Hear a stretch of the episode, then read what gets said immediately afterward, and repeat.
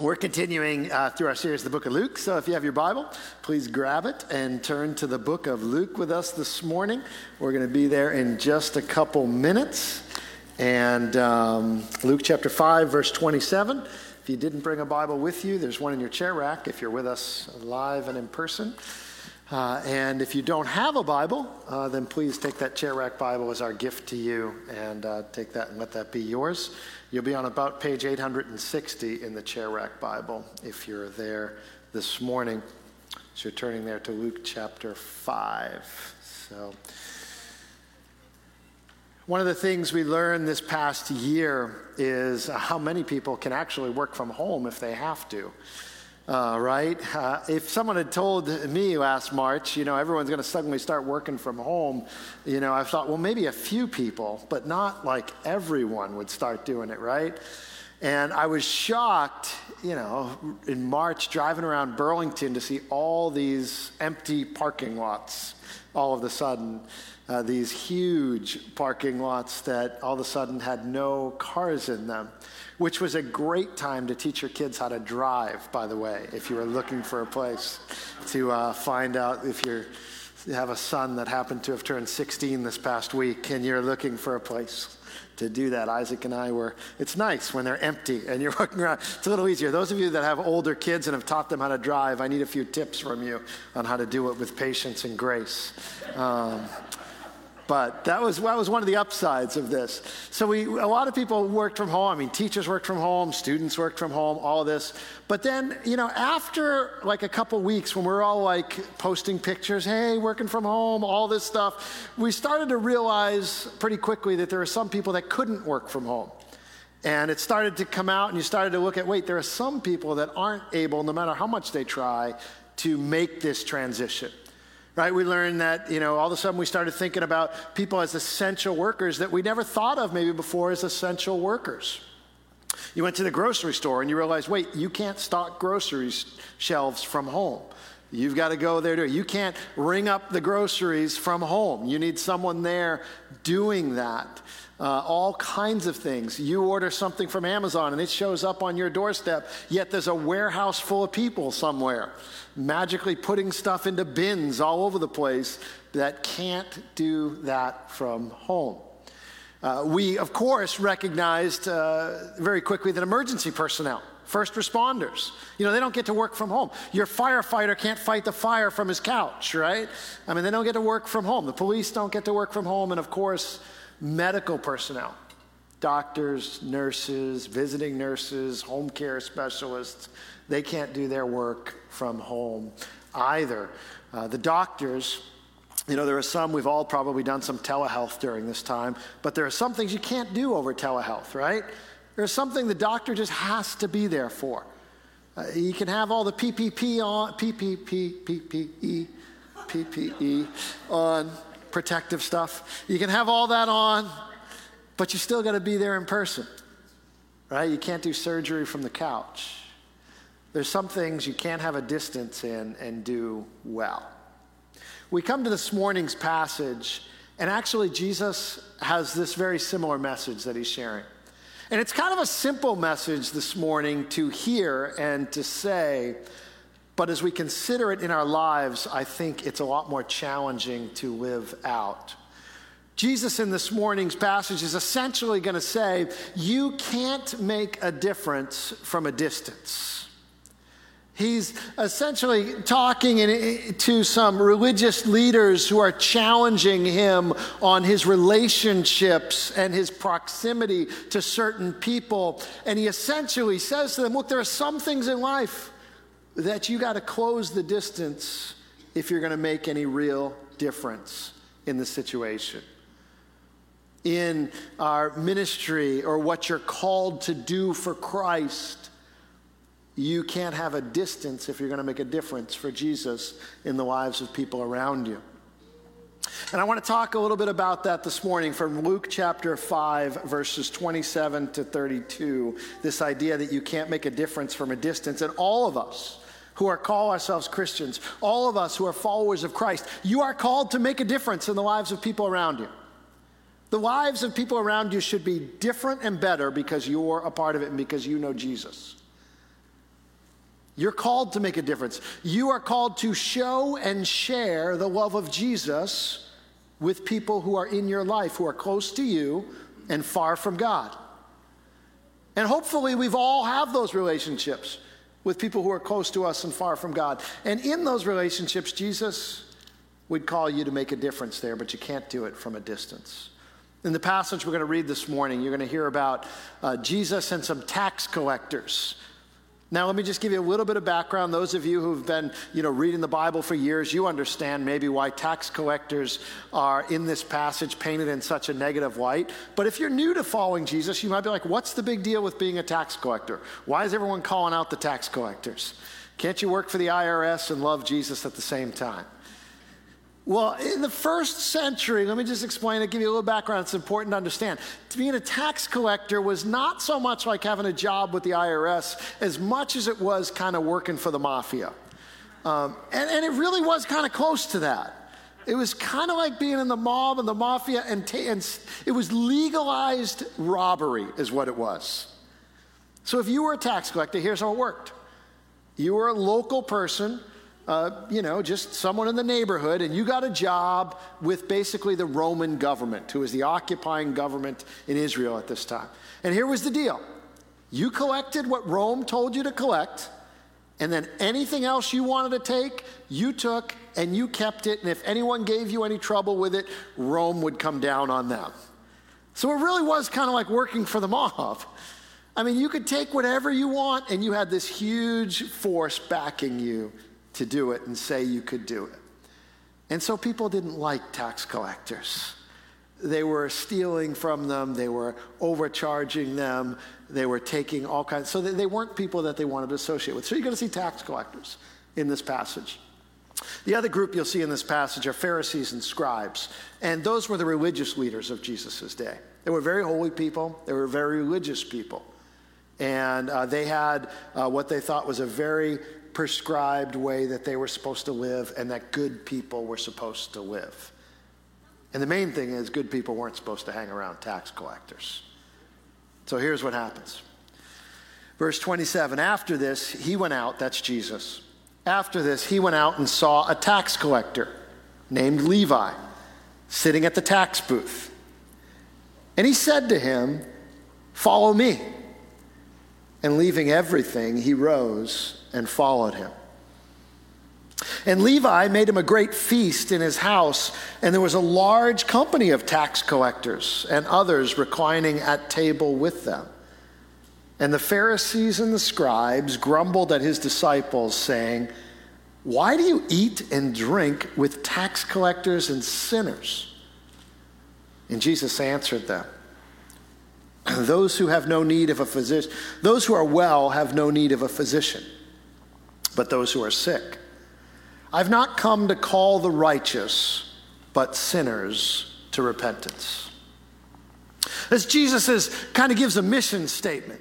He, he's, we're looking at the mission of Jesus and all that Jesus said he came to do. And he gives a mission statement. He says, Look, those who are well don't need a doctor, it's those who are sick that need a doctor. He says, I've not come to call those who are righteous, those who think they don't need God. I've come to call those who know they're sinners. And so this passage is really answering this question of Jesus, why would you hang out with tax collectors and sinners? Why would you do this?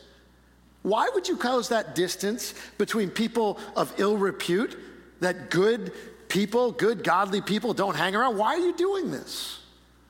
And Jesus says, because this is the way the mission gets done, and you can't do it from a distance. And so I want us to consider for a few minutes our lives. And where are we in this passage? Those of us, especially that follow Jesus and call ourselves Christians. Are you Matthew? Levi, well, Levi in this passage, but he's also called Matthew. We know him as that as well. He has both those names. Are you Levi in this passage? That you've come to follow Christ and you've invited others to your friends to kind of be around and come to know Christ. If you've been following Christ a while, maybe you and I are like the religious leaders, where uh, we are wondering why good people would hang around people like that. See, we're called to make a difference, but if you're not careful, those of us call ourselves Christians, we can make two mistakes, and the first one is this.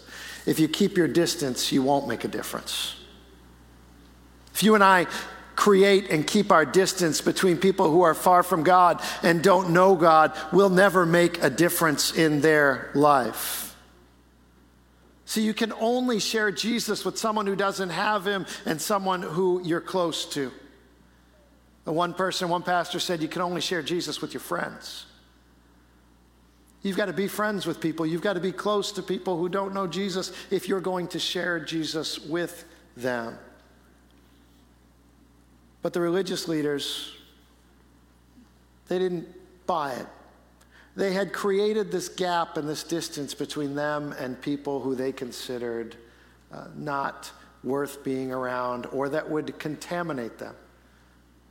What they had done is they had taken a principle of the temple being clean and unclean and ritual cleanness and uncleanness, and they had applied it to their moral lives. So, where the temple at times would say, well, if you're unclean, you know, you can't come in and be around God, so you have to at times go through a ritual cleansing. And so uh, they took this into the moral side and they said, well, we just won't be around any people who are sinful, and then we'll stay clean and we won't be sinful, we won't be contaminated by them. And I wonder if today Christians follow some of that same logic sometimes, apply it to their lives. I know I'm supposed to live a holy life for God. We just sang about it, right? God, you're holy. I'm supposed to live a holy life. I'm supposed to stay away from these things, certain things, in order to live a holy life. And then we take it one step further. But I'm also going to stay away from people who would do these things. And I'm going to create distance between them just so I don't somehow get contaminated or be impure or become, I don't know, a, a sinner by association with their life. Paul at one point says this in 1 Corinthians chapter 5 verses 9 through 10 when people were making the mistake of thinking this way he says this I wrote to you in my letter not to associate with sexually immoral people not at all meaning the sexually immoral of this world, or the greedy and swindlers or idolaters, since then you would need to go out of the world. Paul was saying, Look, I told you not to associate with these people, but what I really meant was people in the church that are calling themselves Christians and doing this. You know what? You've got to separate yourself from them because they need to realize the gravity of the life that they're living. But Paul says, Look, I wasn't talking about from everybody. I wasn't talking about from those outside the church. How are you possibly going to do that? And if you do that, you can't accomplish the mission God has called you to accomplish. You have to close the distance between you and those who don't know God. But I wonder if sometimes our passion for purity has kept us from acting in a godly way. Because that's what was going on in this passage.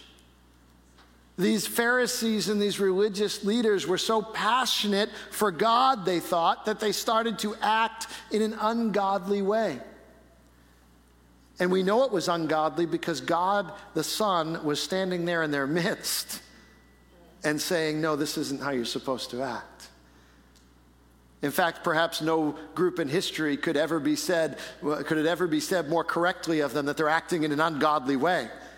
Because God the Son is right there saying, No, you need to be with these people. You need to close the distance. And they're saying, No, we are so passionate for God that we won't be around these people.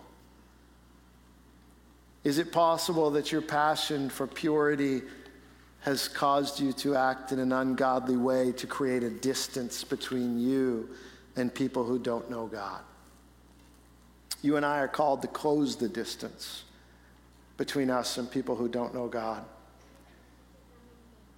The truth is, just like Matthew, just like Levi, when you came to know Jesus, when you came to put your faith and your trust in Him, when you came to follow Him as Lord and Savior, everyone you know in your life should have come one step closer to knowing God. It's like that, you know, the whole thing, how many degrees of separation, right? All of a sudden, everybody who knows you got one degree closer to knowing God because they know you and you came to know God.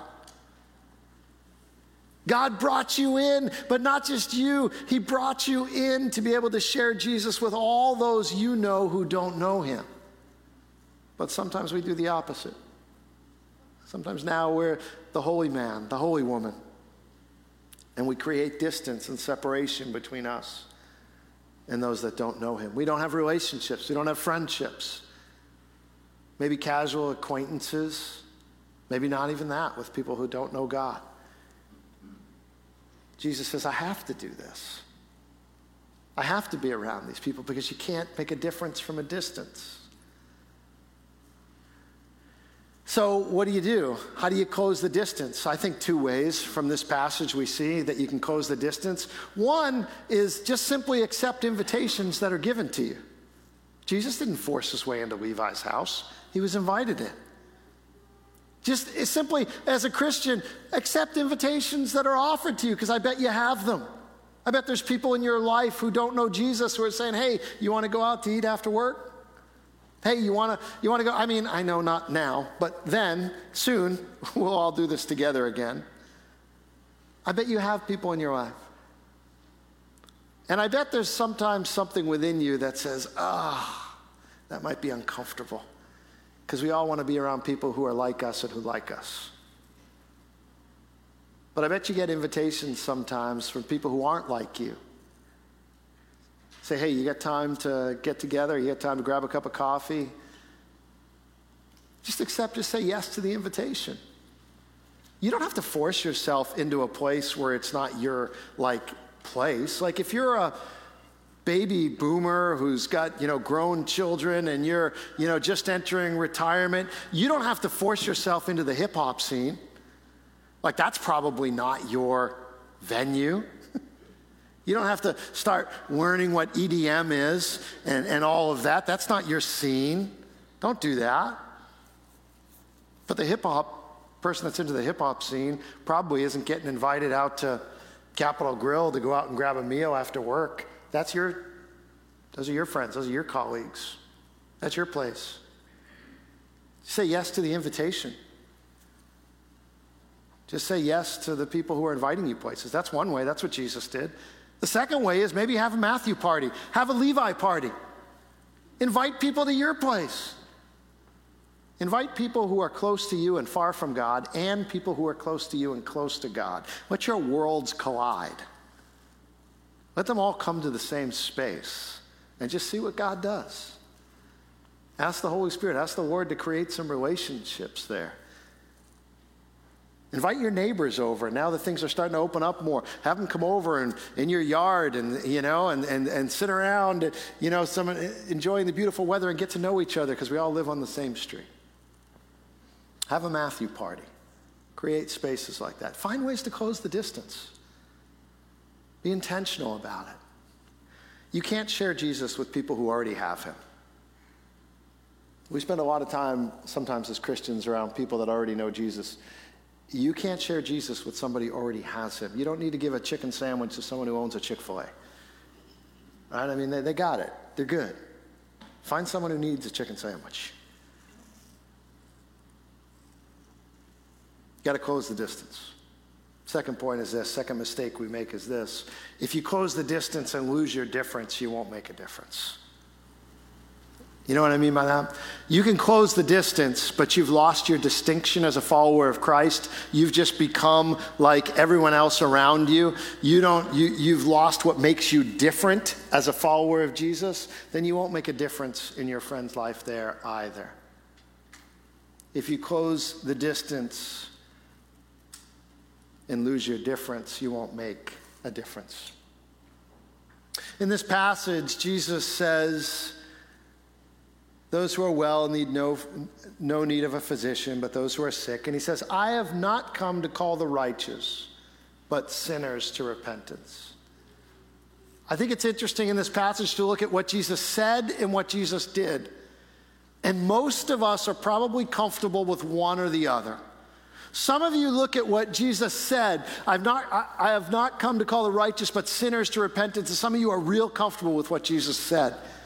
You look at that and you go, Yeah, Jesus, you've come to call sinners to repentance.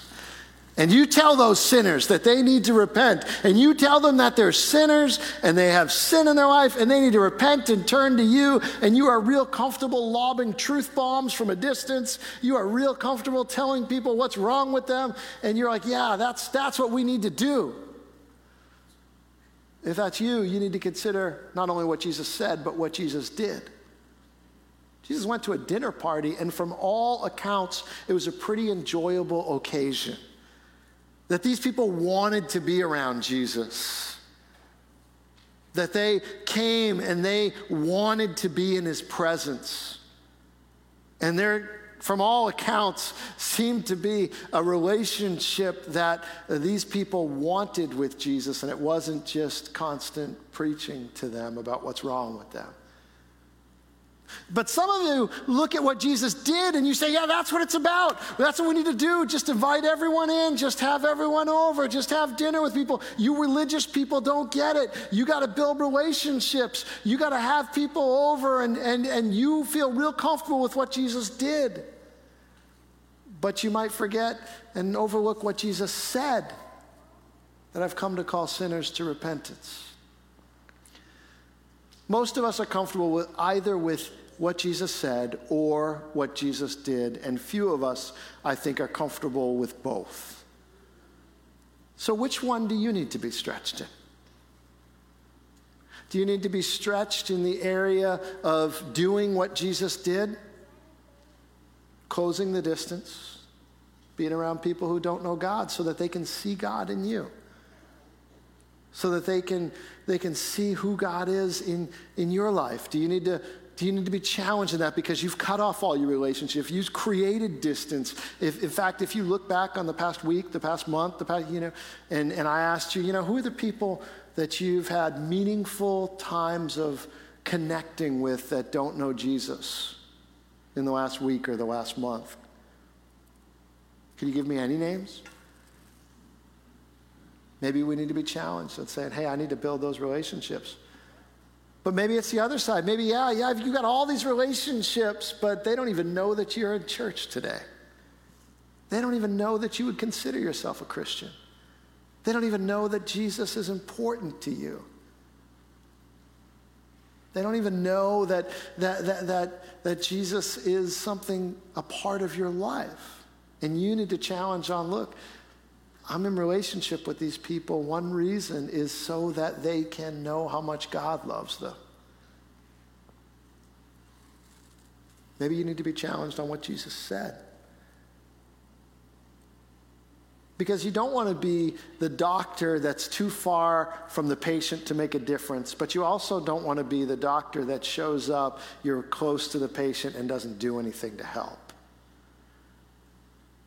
you got to be close enough to make a difference. And so, Jesus and you and I are called to live a life of proximity on purpose.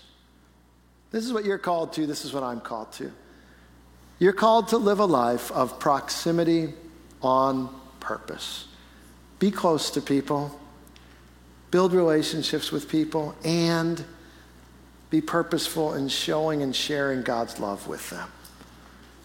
Because God loves them. God wants to be in relationship with them, and that's what these religious leaders missed. They thought it was just for them. And they missed the fact that they themselves were sinners that God drew close to. And it wasn't just for them, it was for the people in their lives that God had put there. So live a life of proximity on purpose. Accept invitations you're given. Invite other people to be a part of the things that you're doing and the life that you're doing as well. The best way to get a job these days is still through networking. I mean, those of you that have been looking for work, those of you, you know, you know how it is. Putting in an application cold is hard. Nobody knows you you know the advantage you get if you have someone on the inside who knows you. Networking is still the best way to find a job. Networking is still the best way the gospel spreads. It spreads through people who know God, who know people who don't know God. showing and sharing God's love with them. And that's all Jesus is saying in this passage. You can't make a difference from a distance. In fact, that's why Jesus was there in the first place. That's what the incarnation is all about. That's what Bethlehem, Christmas, God coming from heaven to earth is all about. Because God, in His providence, set it up and knew that He wasn't going to make a di- difference from a distance, that God would have to come close to show Himself to us, to live among us, to give His life for us. And what God did, He's calling you to do as well. Get close to people who don't know God and show and share God's love with them. Lord, thank you. Thank you, God, for coming close to us.